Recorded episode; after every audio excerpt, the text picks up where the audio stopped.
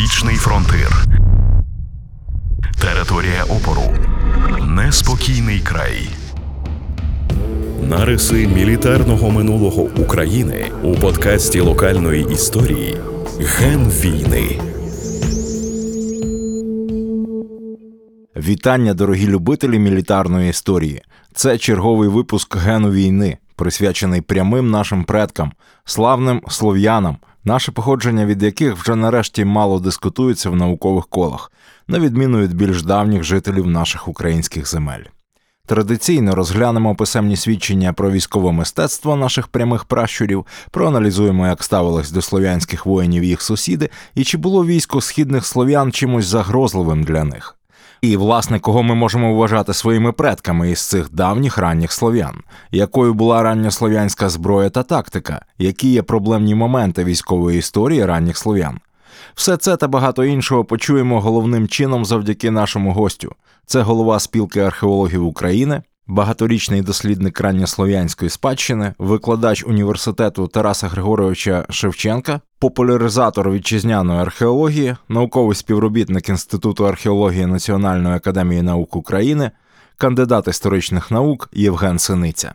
І хочемо ми цього чи ні, основою для нашої розмови буде стаття Дениса Никодимовича Козака Військова справа давніх слов'ян на землях України.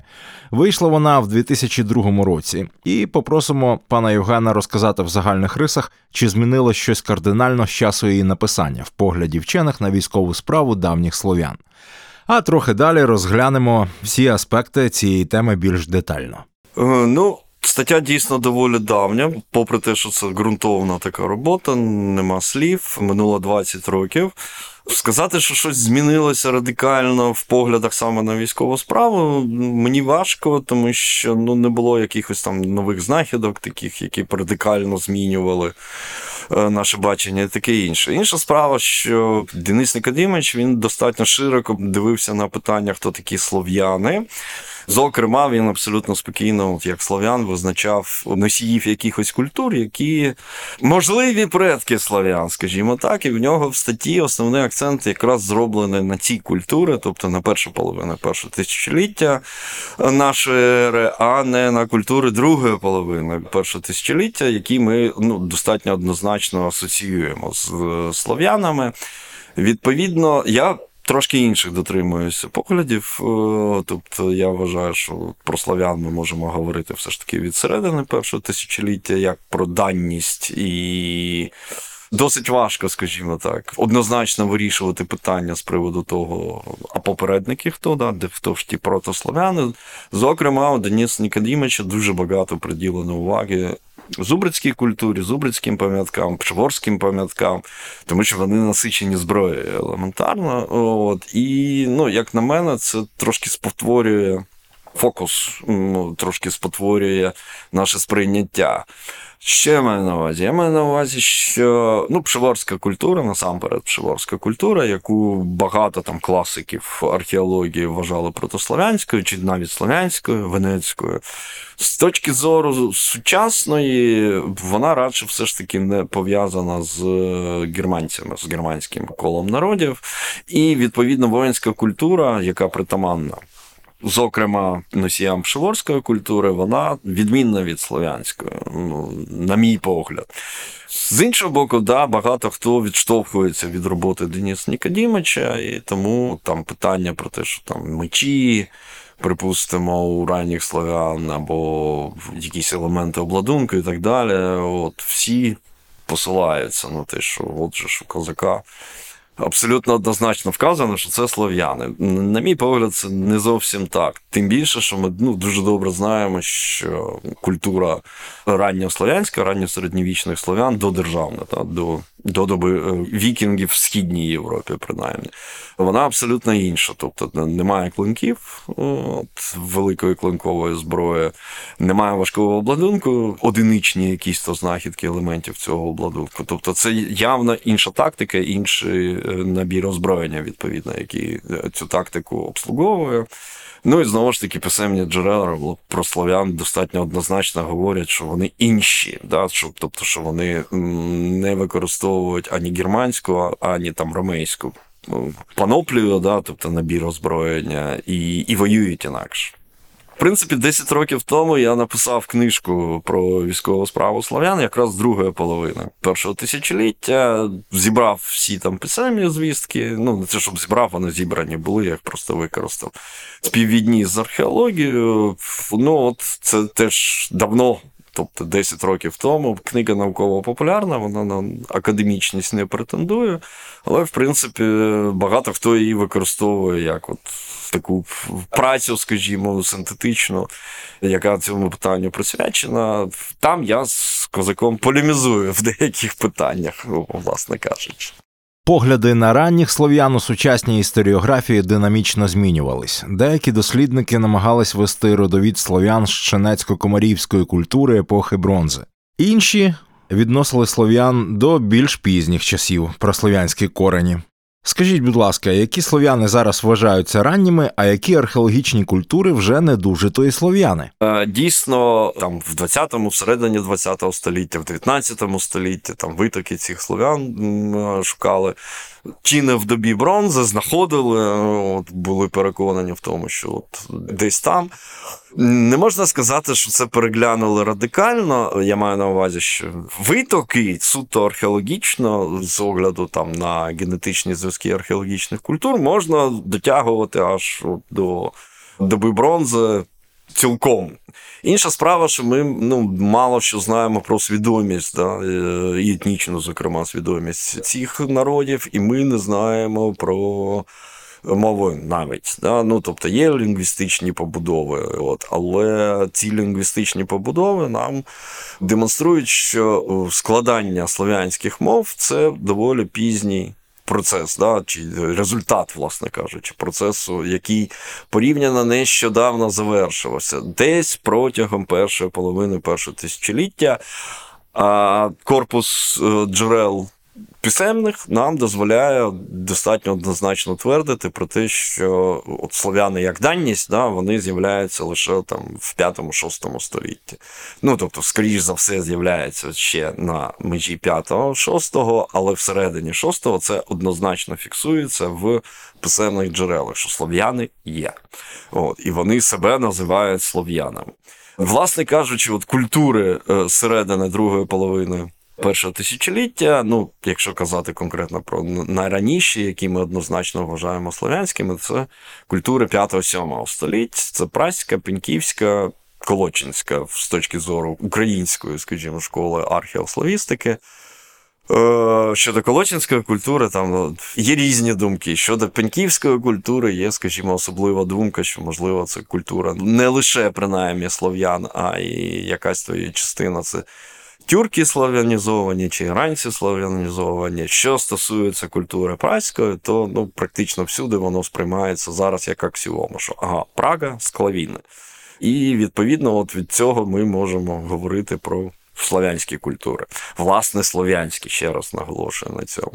Праслов'янські культури це вже складне питання, але я дотримуюся от такої точки зору, що основна частина прослав'ян вони дійсно є вихідцями от з кола культур київського, да, кола київської культури. І південної частини цього ареалу, те, що пов'язано насамперед з територією України і Білорусі.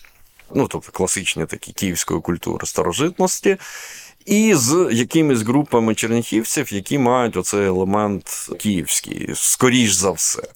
Тобто, ну, можна ще там на 250 років от опустити. Мої вчителі, згаданий Денис Нікодімич, мій безпосередній вчитель Ростислав Всеволодович Терпіловський, вони достатньо однозначно називають ці культури слов'янськими. От Я використовую таке визначення як безпосередні предки рання історичних слов'ян. Тобто, от завтра їх точно будуть називати слов'янами, і вони самі себе будуть слов'янами якби презентувати. А поки що ми не знаємо. Тобто, от немає жодної посебної згадки, що такі слов'яни є на білому світі. Формування слов'янського етносу відбувалося протягом тривалого часу, і пройшло кілька етапів, які у цілому відповідають європейській археологічній періодизації.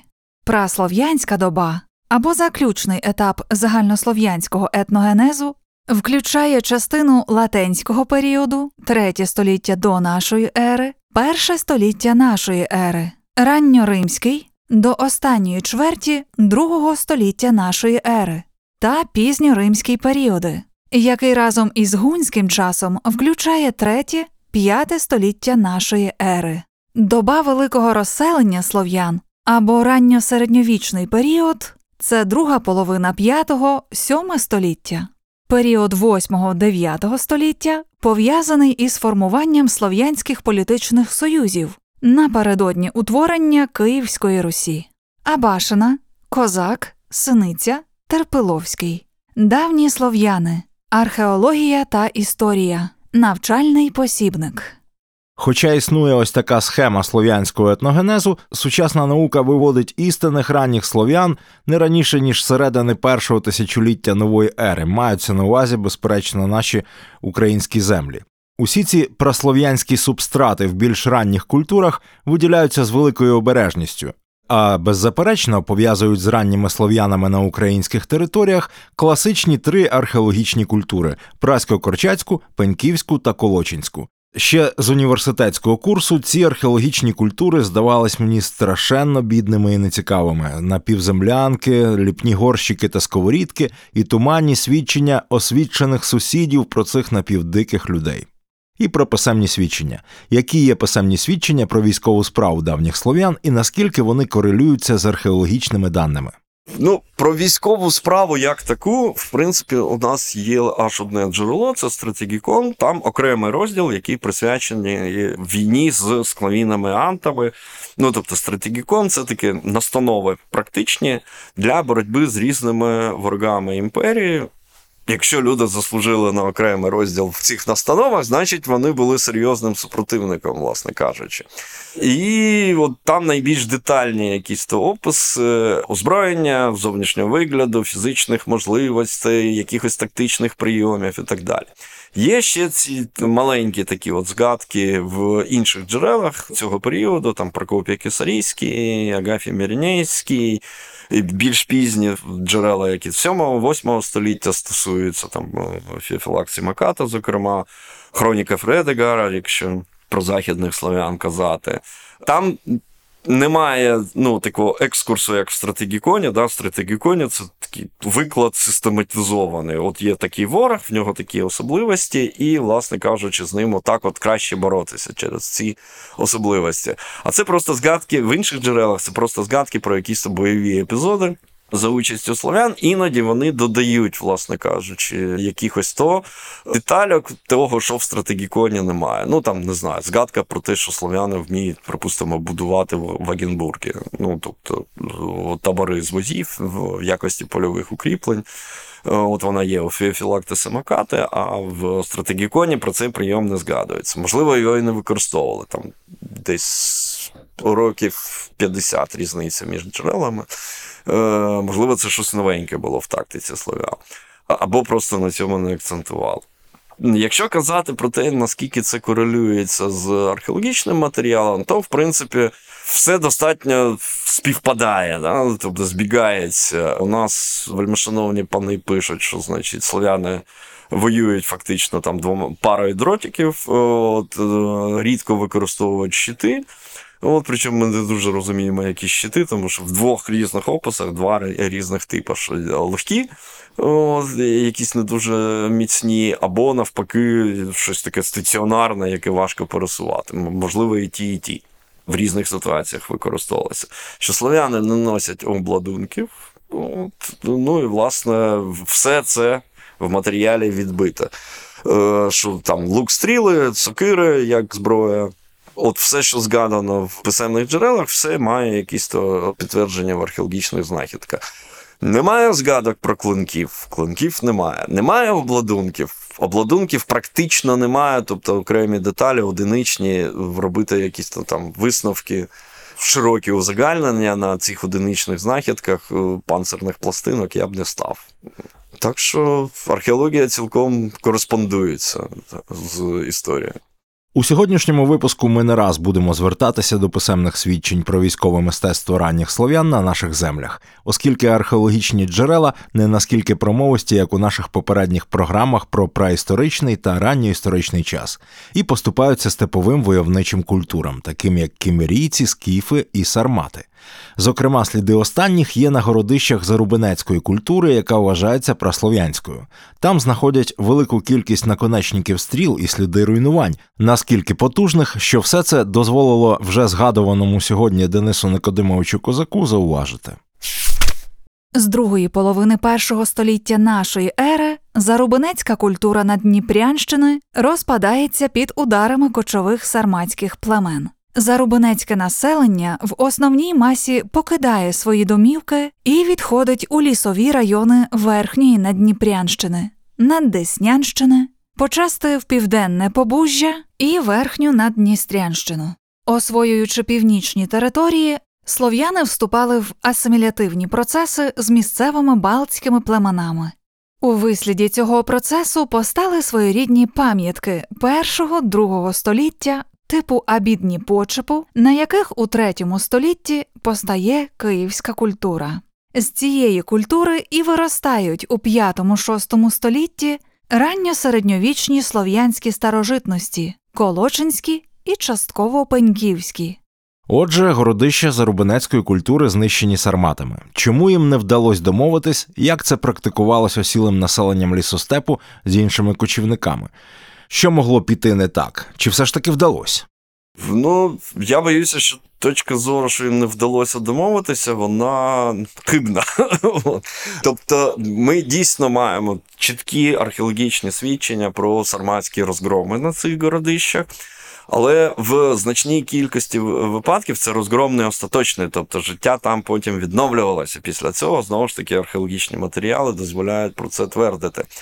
Або якщо не відновлювалося, є така гіпотеза, що громади, які зазнали таких нападів, вони просто трошки змінили значить, ареал проживання і топографію своїх поселень, ну тобто розташування на місцевості, знайшли інший спосіб захисту. Ну, Будувати городище це складно, це інженерна споруда доволі складна з трудовитратами. А якщо сидіти десь в заплаві річки заболоченій, то від кочівників це дуже помічний спосіб. Тобто дістати таких людей достатньо складно.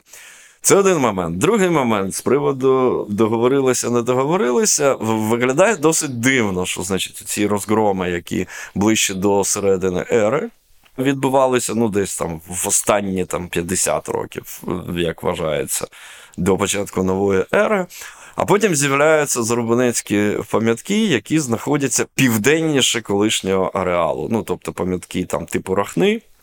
Це на південному бузі.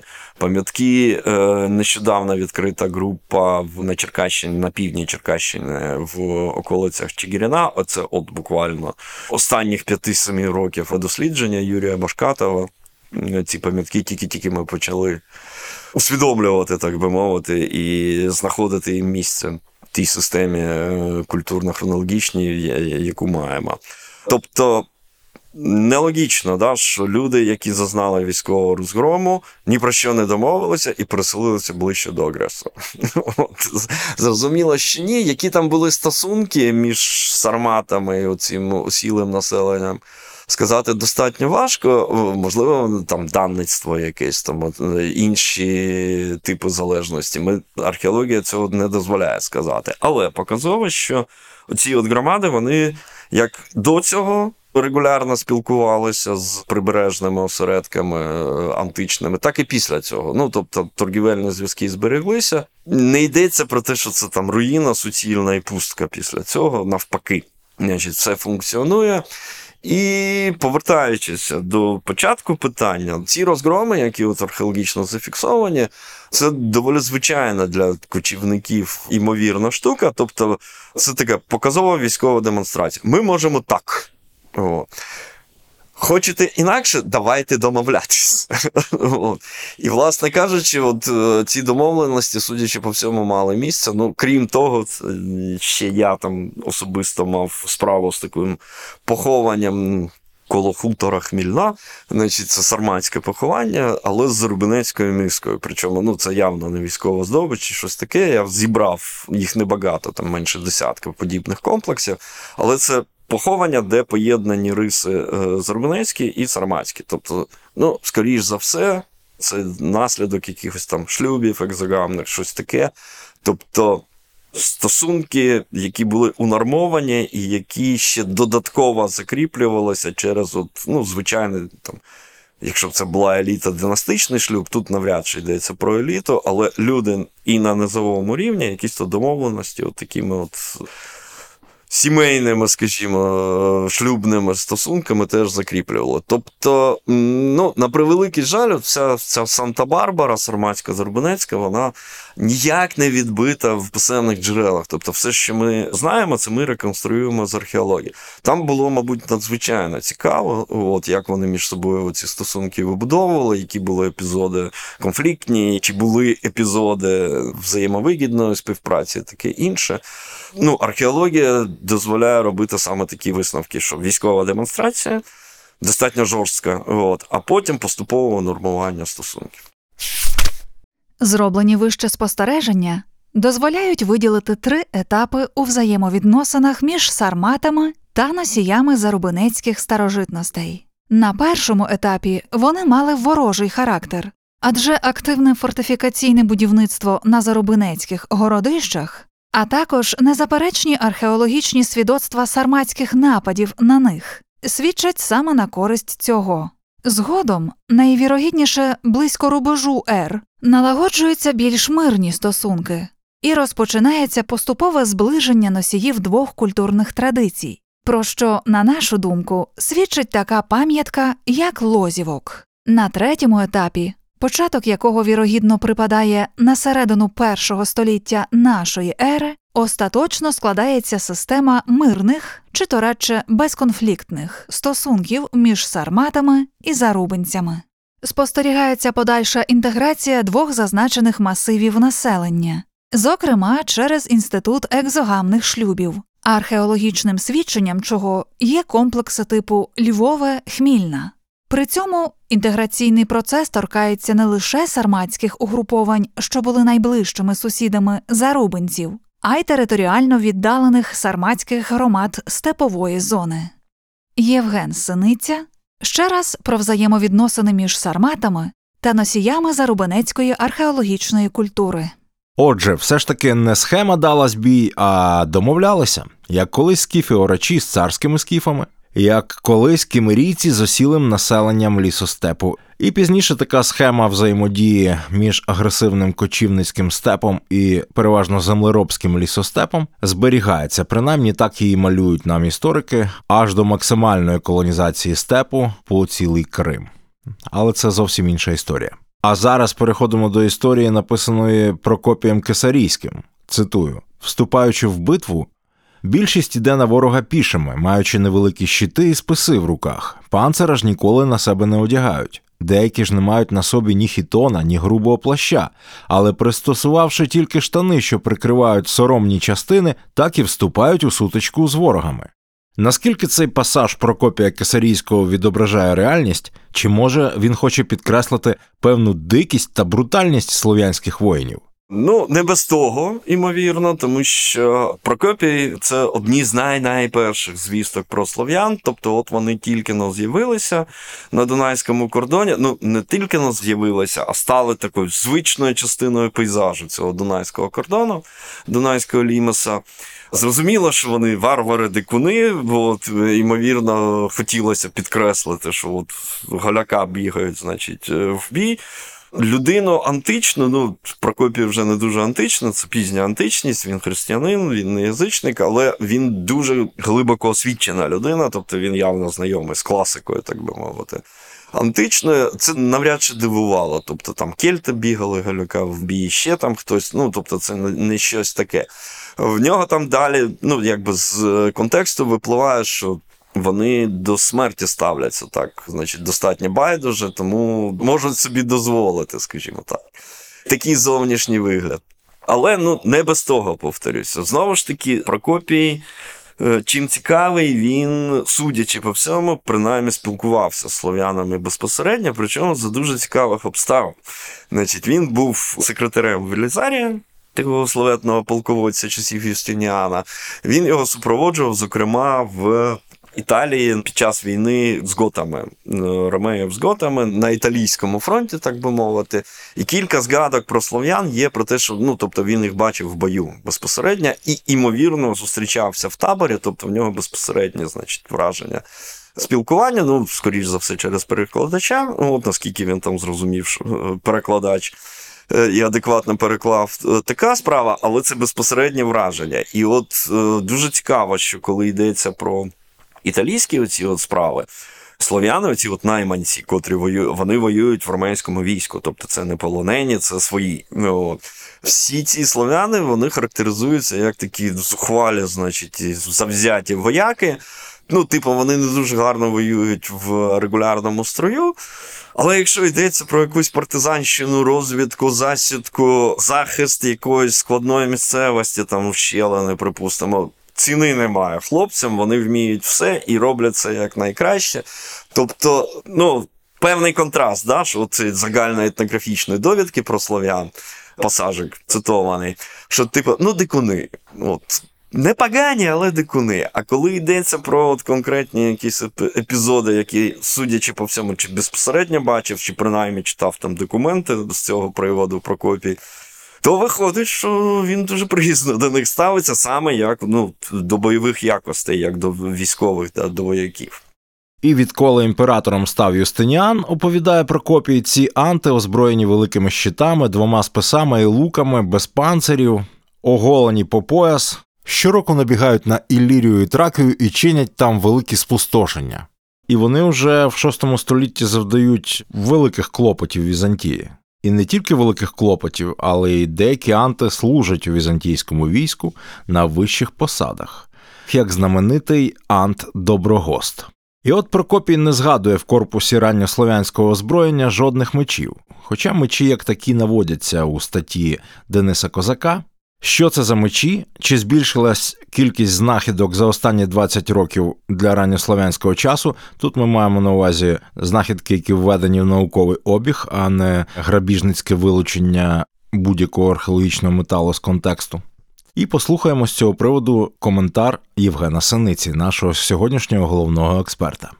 Ну, я ще раз просто підкреслю, да, що йдеться насамперед про пам'ятки римського часу, тобто перша половина, першого тисячоліття нашої ери, пам'ятки пов'язані контекстуально з насамперед пшворцями, носіями пшеворської культури, або з елементами пшеворської культури в складі е, культури черніхівської.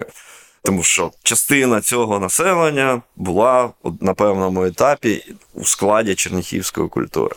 І основна маса зброї, яка знайдена на цих пам'ятках, на черніхівських їх порівняно небагато.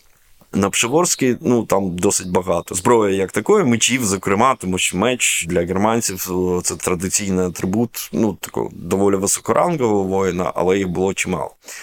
Так от, е, в принципі, зараз, е, наскільки я знаю, було кілька знахідок подібних мечів. Були цікаві знахідки в Мутіні. Це теж такі, така пам'ятка, яка з Пшивором не дуже асоціюється, але пшеворський компонент там присутній. Це лівобережжя взагалі, тобто це е, Сумська область. Дуже цікавий могильник, воїнський, причому ну, він ще раніше, тобто він з самого початку нової ери з шикарними зразками просто озброєння центральноєвропейського, дуже добре досліджений, дуже добре, власне кажучи, опублікований ще не повністю, на превеликий жаль, я, ну, не цілісно, але зброя опублікована. Там, крім мечів, ще шоломи шикарні. І, щиро кажучи, це практично все. Те, що знайдено під час розкопок. О. Час від часу виникають там вигулькують повідомлення про те, що знайдено незаконним шляхом. От, часто густо це вже продано, власне кажучи, кудись. І на превеликий жаль, ми це втрачаємо. Знову ж таки, маса речей якраз з західної частини України, з заходу України, з Поділля, зокрема. І вони пов'язані знову ж таки контекстуально, наскільки ми можемо про це судити, з пам'ятками цього пшеворського кола. Від мечів переходимо до піхов. Є надзвичайна історія з абсолютно унікальними піхвами з Гринева. Велика література цим піхвам присвячена. Я детально не буду зупинятись на них. Ви можете погуглити. Там цікавий міфологічний, антропоморфний сюжет. Це надзвичайної роботи піхви. І цікаво, чи знайшлися аналогії для цього артефакту, і наскільки цей артефакт взагалі слов'янський. Знову ж таки, це нас відсилає до досліджень Дениса Нікодімовича Казака, тому що це його знахідка на Гриніві. От, і їй кілька публікацій присвячено. В принципі, нічого нового там сказати. Практично неможливо, тому що дуже ретельно розібраний, так би мовити, ця штука. Встановлено, що це провінційно-римська робота в стилі там норікських е, піхов, так званих. Ну, тобто, Норік це плюс-мінус Словенія сучасна, приальпійська зона. От, одна з провінцій Римської імперії вже на той момент, коли ці предмети робили. І, власне, як вона потрапила до Грініва на Галичину нашу сказати складно, от, але якось потрапила. Ну, Цілком можливо, так як от речі з Мутіна потрапляли з території Польщі, так само, значить, з Норіка потрапили ці піхви. Вони могли бути там здобиччю, дипломатичним даром, чим завгодно. Зрозуміло, що вони вибиваються навіть в тих багатих комплексах, які Шевор нам дає, вони вибиваються. Ну, тобто, це унікальна річ. З характерною такою там якоюсь легендою, переповитою в фігурах да, антропоморфних, які на цих піхвах. За великим рахунком, я скажу, що можна спокійно ще раз звернутися до статей, цілої серії статей Дениса Нікодимовича, там розбір зроблений. І да, воно виглядає інородно, скажімо так, на на, на цьому тлі загальнопшиворському, але ну там. Чимось неможливим не є, скажімо так. Тобто часи були такі, що озброєні високопрофесійні чоловіки цінувалися по всій екумені, і вони часто густо вкрай цієї екумени значить, пересувалися. Ми маємо доволі багато якихось свідчень про те, що люди, які чи то служили в римському війську, чи то воювали з римським військом, тут археологія не дозволяє сказати, поверталися потім, власне кажучи, до рідних домівок доволі далеко від е, імперії, від Лімесу. Е, оселялися, приносили з собою якісь то речі. Зараз цього стає все більше. Ну, свідчень такої міграційної активності, скажімо, насамперед озброєних людей, ну, от, які мали військовий хист. Але на превеликий жаль, ці свідчення в більшості знайдені в незаконний спосіб і вирвані з контексту. Тому багато що сказати ми з цього приводу не можемо просто через відсутність контексту. Ну, от знову ж. Мутін прекрасний контраст того, що як би мало бути. Мутін або Карів, ще один такий могильник це на на Галичині. Ну, це трошки інше коло, от, але той самий випадок ну, мається на увазі. що Шикарний матеріал провінційно-римського походження. Історія з піхвами Гринева дуже схожа на знахідки римських військових речей в більш ранній період на території лівобережжя Дністра. Що ці знахідки можуть символізувати? Чи тут осідали римські легіонери, які були вихідцями з цих земель? Чи навпаки описуються дивовижні історії про перехід цілої когорти на сторону варварів, які живуть за дакійським кордоном? Так чи інакше вже є певна кількість знахідок? Які трактуються науковцями по різному, але які походять з території Римської імперії. Ці знахідки стосуються черняхівського часу, піхви з Гринева вони пізніші, але теж, як бачимо, мають римські, себто візантійські корені. І зараз від археології знову до писемних свідчень. За словами Маврикія, слов'янські дружини славились непереможною мужністю і незліченною кількістю. В той же час для так званого анського періоду дуже мало знахідок зброї. Як так виходить, що дружин анти мають безліч, а зброї дуже мало. Так, дійсно, значить, є такий феномен, да, от парадокс, не побоюся цього слова, що е, всюди слов'яни зазначені як дуже войовничі, що в них, ну, в принципі, все доросле чоловіче населення, і, можливо, навіть жінки в деяких епізодах беруться до зброї, значить, цієї зброї має бути багато. От, але не факт. Да? Знову ж таки, ми чудово знаємо про тих же самих готів, що вони надзвичайно войовничі. Ми там значну кількість пам'яток черніхівської або вільбарської культури, ну однозначно вільбарської культури співвідносимо з готами, але в них практично відсутня зброя, як знахідки. Чому? Тому що е, її немає в похованнях, судячи по всьому, от їхній поховальний обряд не передбачав наявності зброї в похованнях. В черніхівській культурі от дуже добре це контрастує, що ага, от тут у нас. Ну, вони так обтікаємо називаються, значить, північно-західною традицією, маючи на увазі германський елемент. І отут от, от у нас Пшиворський прояв цієї традиції північно-західної, і там є зброя. А тут от у нас вельбарський прояв. Тобто Отут от у нас готи, а тут, ну як вважають польські колеги, що пшиворці це вандал. От у вандалів зброя є в похованнях, а у готів її ну, практично немає. Тобто це дуже рідкісні випадки. У слав'ян десь щось схоже. Ну, по-перше, ми поганенько знаємо поховальні пам'ятки оцієї героїчної доби, да, доби великого розселення. І там, в принципі, дуже мало якогось супроводжуючого інвентаря. Зброя це одиничні знахідки, причому, ну, знову ж таки, це Лібяжа і княжий.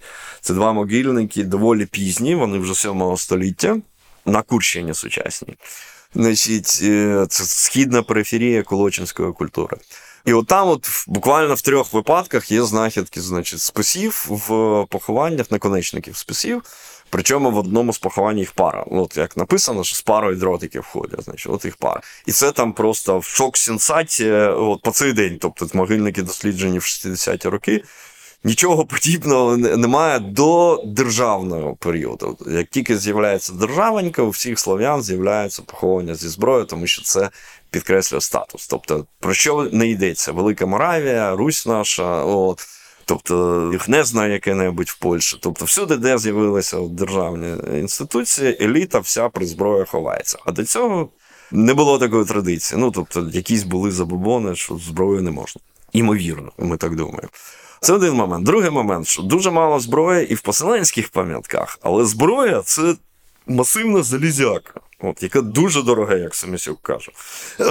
Дуже дорога. І, власне кажучи, цю масивну залізяку її юзали до повної втрати значить, функціональності, а потім її використовували як брухт ще додатково. Знову ж таки, ну, моменти, коли ми такі штуки знаходимо на поселенських пам'ятках, найчастіше це скарби. Ну, тобто, людина сховала всі цінні залізяки, які от в неї в хаті були. Ну, там Макарів острів, один з таких найвідоміших цих скарбів. Це на Черкащині. Сучасні, значить, наральник, Тесла, сокири, от, які. Може би, ну, для цього періоду ще немає диференціації чіткої бойова, не бойова, вона могла бути і робоча, це необхідність і по голові. І два наконечники списи. От все, що у людини було саме, значить, цінно, от вона сховала. Таких епізодів, ймовірно, було багато, коли це ми просто їх не знаходимо. І от археологічна картина виглядає таким чином, що в побуті, в живій культурі, значить, вони постійно ресайклили, так би мовити, цей метал, тому що він реально дорогий. Ну, метал на зброю якісний, тобто просто так не викидував. В поховальному обряді воно не присутнє. Якщо є скарби, ну, залізних саме речей, то там, як правило, ці елементи зброї є. Ну, Я не вбачаю в цьому протиріччя між писемними джерелами археологічними. Племена склавенів і антів подібні за своїм способом життя. Анти селяться в лісах, коло нелегко прохідних річок, боліт та озер, утворюють в своїх житлах багато виходів внаслідок небезпек, які з ними трапляються.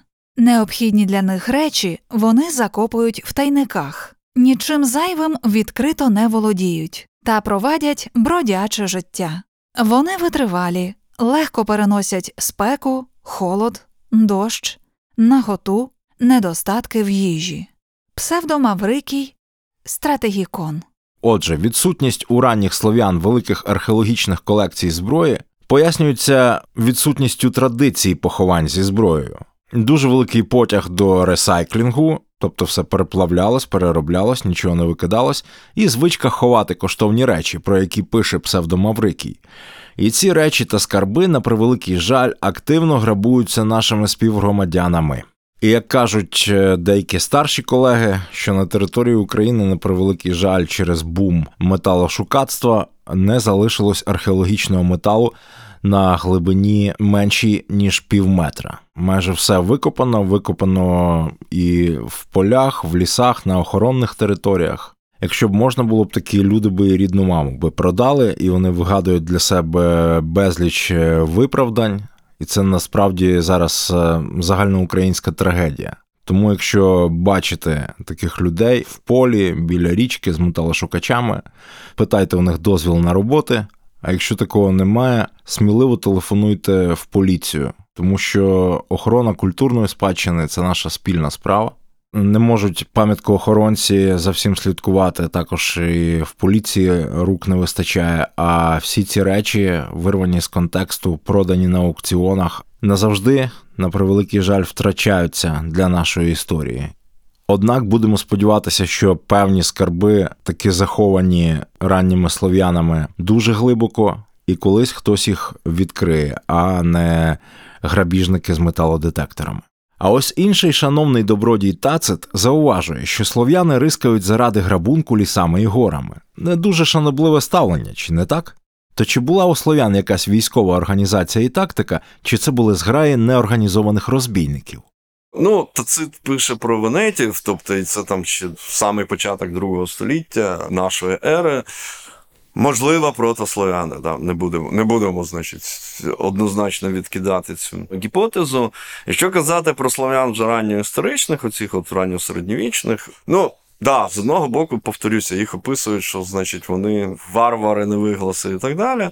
От, Але якщо аналізувати бойові епізоди, то в принципі, все там нормально з організацією, ба більше е, я там пару разів звертався до теми, що той же самий стратегікон він дає нам підстави вважати, що це була доволі складна система в зв'язку. Насамперед, да? ну просто в стратегіконі там абсолютно конкретно описується превентивна операція, спеціальна військова операція проти слов'ян з боку імперського війська, що треба переправитися до неї, значить, е, грабувати їхні території і по можливості, по максимуму убивати всіх. Конкретна настанова, що навіть там підлітки, тобто всі, хто можуть на вигляд тримати в руках зброю, їх краще знищувати, тому що від них можна очікувати все, що завгодно. Щось воно мені нагадує, чесно. Так от, і там є така настанова, що, значить, ну, по-перше, дуже обережно пересуватися, розвідка там і все це загальні настанови для, в принципі, для от, візантійського, римського війська. Але зайвий раз підкреслено, що ландшафт складний, чуваки дуже обережно. От. Це один момент. І другий момент, що не розслабляйтеся. Тобто, те, що ви не бачите супротивника, не значить, що його немає. Вони десь там розбіглися, але вони зберуться і нападуть, коли ви не будете очікувати. Тобто для мене це абсолютно свідчення, ну, що це якісь там напрацьовані схеми територіальної оборони. От зараз так сказали, да, що всі знають, куди біжати, де зустрічатися, що ми робимо, якщо супротивник там вчиняє ті чи інші дії, як ми мстимося цьому супротивнику. Знову ж там з конкретних згадок якихось то епізодів, часто густо, що значить візантійці переправилися, групують слов'ян, ті, значить, не паряться, розуміючи, що захищатися сенсу немає, але за Дунаєм нема нікого. Вони переправляються через Дунай, чергою грабують, власне кажучи, найближчі якісь то землі, поки там немає їх кому захищати. І тим самим провокуючи, що повертайтеся. От нема що по нашим землям шастати. Ну, знову ж таки, ще один такий момент щодо організації. Є такий дуже культовий персонаж слов'янський на ім'я Добрагес. Значить, він культовий. Чому? Тому що це перше слов'янське ім'я, яке ми, в принципі, знаємо. Найраніше. От про нього найраніше згадує Агасій Мірінейський. Хто він такий? Він таксіарх. Тобто, це, ну, в перерахунку на наші значить, гроші, це е, комбат імперського війська. Ну, тобто, слов'янський, значить, хлопака. Який настільки вміє воювати, що він командує достатньо великим підрозділом. Причому у Агафія спеціально підкреслено, що це не слов'янський підрозділ, ну тобто це не енспонди так звані. Ну, Найманці, які прийшли, от так як вони є, давайте ми за вас повоюємо. А там ну, спеціально підкреслено, що це ромейський загон, яким командує оцей от саме Доброгес. Тобто, що от він має високий ранг. От вам якби дикі люди, які, значить, бігають е, з граями, грабують. Да, вони бігали, грабували, але робили це грамотно, тактично грамотно і часто густо в якихось складних ситуаціях могли цьому зарадити. Остання там той же самий стратегікон, да, Маврікія, чи псевдомаврікія, Бог його знає. Е, значить, е, там таке ну, загальне зауваження, що слов'яни уникають лінійних зіткнень. О, да, що вони не йдуть в лобові атаки. Щойно там, значить, у них вони розуміють, що супротивник наблизився, вони відступають. Це в одному місці. А в іншому місці абсолютно конкретно описується настанова, що робити, коли слов'яни зайняли лінійну позицію. Причому там абсолютно конкретно описано, що вони фланги вперли в якісь то перешкоди, значить, тримають лінію, от, тил у них теж захищений, обійти їх неможливо. Тобто це люди, які вміють таке робити, і тактика лінійної піхоти, вона, в принципі, найскладніша.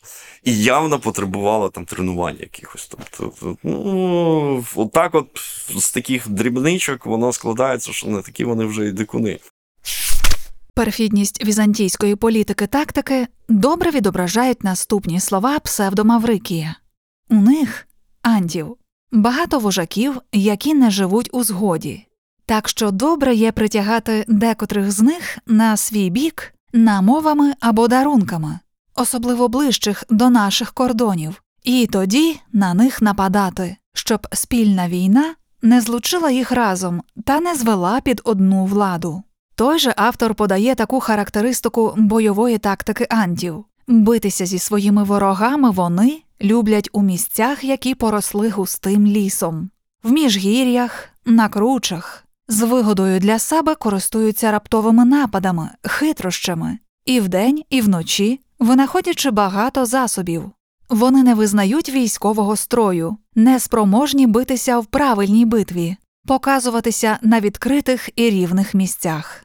Для пояснення цих слів треба зазначити, що з точки зору візантійського військовика все, що не вкладалося у візантійську бойову тактику, вважалося безпорядком, взагалі браком усякого строєвого ладу. Таким чином, наведені вище слова псевдомаврикія про відсутність військового строю у антів слід розуміти тільки як протиставлення військової системи антів системі Візантії. Інші візантійські джерела говорять зовсім щось інше. Вони повідомляють про успішні воєнні дії антів у відкритому полі, про великі загони й армії, що нараховували по кілька тисяч, десятків тисяч, а навіть сто тисяч воїнів, про правильні дії антських з'єднань, облогу ними міст, про успішні битви з регулярними візантійськими силами і так далі. Ярослав Пастернак ранні слов'яни в історичних, археологічних та лінгвістичних дослідженнях. Отже, військові настанови візантійцям, як воювати зі слов'янами, дають нам розуміння про їх е, військову тактику. І дуже цікаве зауваження щодо цієї самої тактики є у згадуваного вже сьогодні автора Прокопія Кесарійського про здобуття слов'янами укріпленого міста Топера в Італії. Сталося це таким чином, що велика частина антів заховалась перед мурами міста, і тільки невеличка частина підійшла до воріт. Римські воїни виступили проти них, а анти, удаючи переляканих, стали тікати. Римські воїни пустились їм навздогін, а тоді виступила із засідки головна сила антів, оточила їх і знищила. Після того анти зігнали міських мешканців з мурів хмарою стріл, приставили до мурів драбини і так силою зайняли місто. Як бачимо, візантійці неодностайні у своїх висновках щодо слов'ян, щодо антів, і їх свідчення дуже такі полярні. Від того, що це зграє напівголих розбійників, які ніколи не вступають у відкритий бій і десь із засідок нападають, голіруч або з дротиками без всіляких обладунків. Інші твердять, що і у лінійному бою вони прекрасно тримають стрій і дають е, чудовий бій високоорганізованому візантійському війську, і навіть беруть е, міста візантійські. То все ж таки, ким були слов'яни для візантійців і для кочівників в військовому відношенню? Чи було це щось, з чим можна було рахуватися? Так, безумовно, жодних сумнівів. Ну, знову ж таки, от слов'яни взагалі це надто загально, да? або там ромеї взагалі, кочівники взагалі. В різних ситуаціях були абсолютно різні розклади, і все було по-різному. Знову ж таки, слов'яни насамперед були не дурні повоювати між собою. Про це там досить багато згадок, і якби не треба думати, що от там о, на нас напали кочовики. Всі слов'яни зібралися, пішли воювати з кочовиками. Ні. В жодному разі. Але у нас є там ціла купа історій про те, що слов'яни це реально якась то сила, от, і що в якихось то ситуаціях з ними достатньо великі там ті ж самі ромейські контингенти просто не зв'язуються. Вони їх бачать, рахують, судячи по всьому, і йдуть собі далі. Значить, ну їх до біса. От. Були ситуації, коли навпаки, ага, ми зібрали значить, силу і даємо відсіч слов'янам достатньо успішно.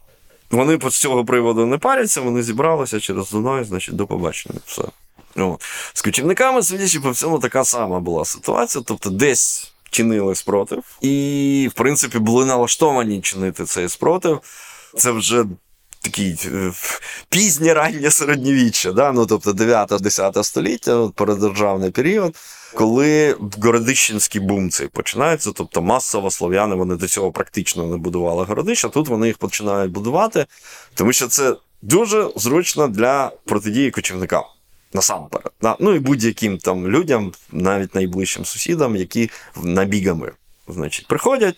Ага, нічого не вийшло, ми пішли назад.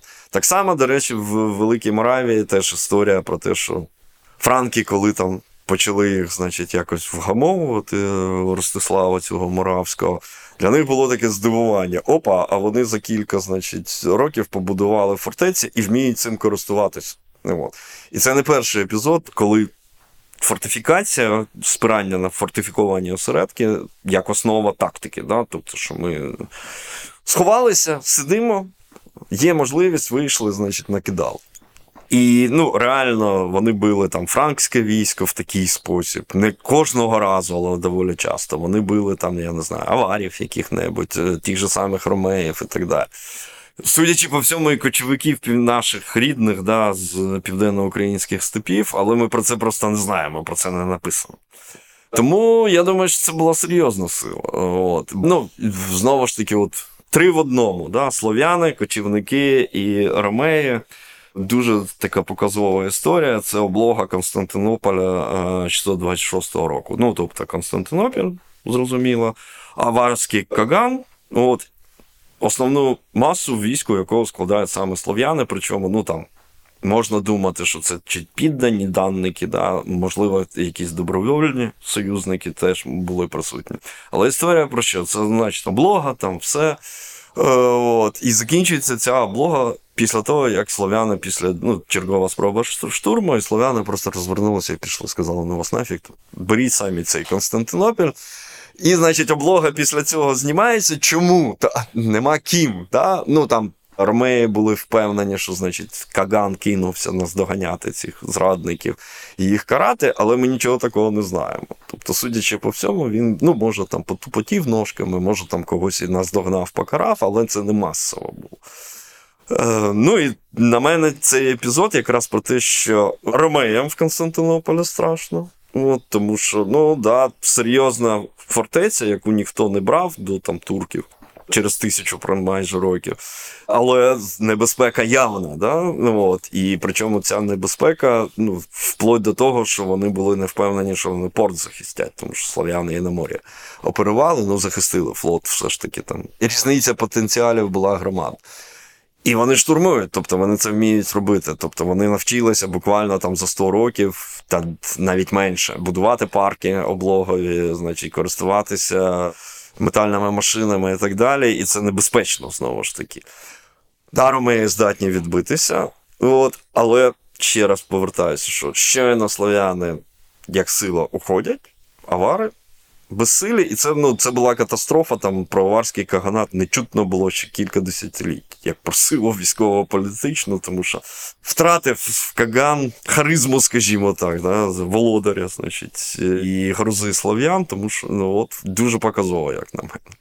Додам, що за свідченням готського історика Йордана, знамениті анти в союзі з болгарами і склавинами завдавали складнощів візантійським імператорам протягом всього VI століття. Вони безупинно нападали на східньоримські і балканські провінції і доходили, до речі, до околиць самого Царгороду. Шокований Йордан наприкінці своєї праці пише, що це за наші гріхи вони так бушують. А ми наприкінці нашої програми підведемо невеликі підсумки. Отже, справжні ранні слов'яни з'являються на українських землях не раніше середини першого тисячоліття нової ери. Їх безпосередні предки, носії зарубинецької культури, спочатку воювали, а потім зуміли домовитись з сарматами. Візантійські автори боялися слов'ян і останні робили вдалі походи на Балканські провінції Римської імперії. Ранні слов'яни були майстрами з використання місцевості і природних перешкод під час битви. В ідеалі володіли партизанською тактикою, часто воювали між собою, але й не боялись сутичок з регулярною візантійською армією у чистому полі. Знахідки зброї у ранньослов'янських культурах нечисельні через те, що не було традиції поховань зі зброєю, її переплавляли або ховали у скарбах. Такими були наші нариси військового мистецтва ранніх слов'ян на наших землях на чолі з Євгеном Синицею. Напишіть, будь ласка, чи сподобався вам наш подкаст, адже цей випуск завершує перший сезон. Чи цікаво вам було би почути його продовження і дізнаватися про більш наближені до нас часи військове мистецтво часів Київської Русі і після монгольських часів?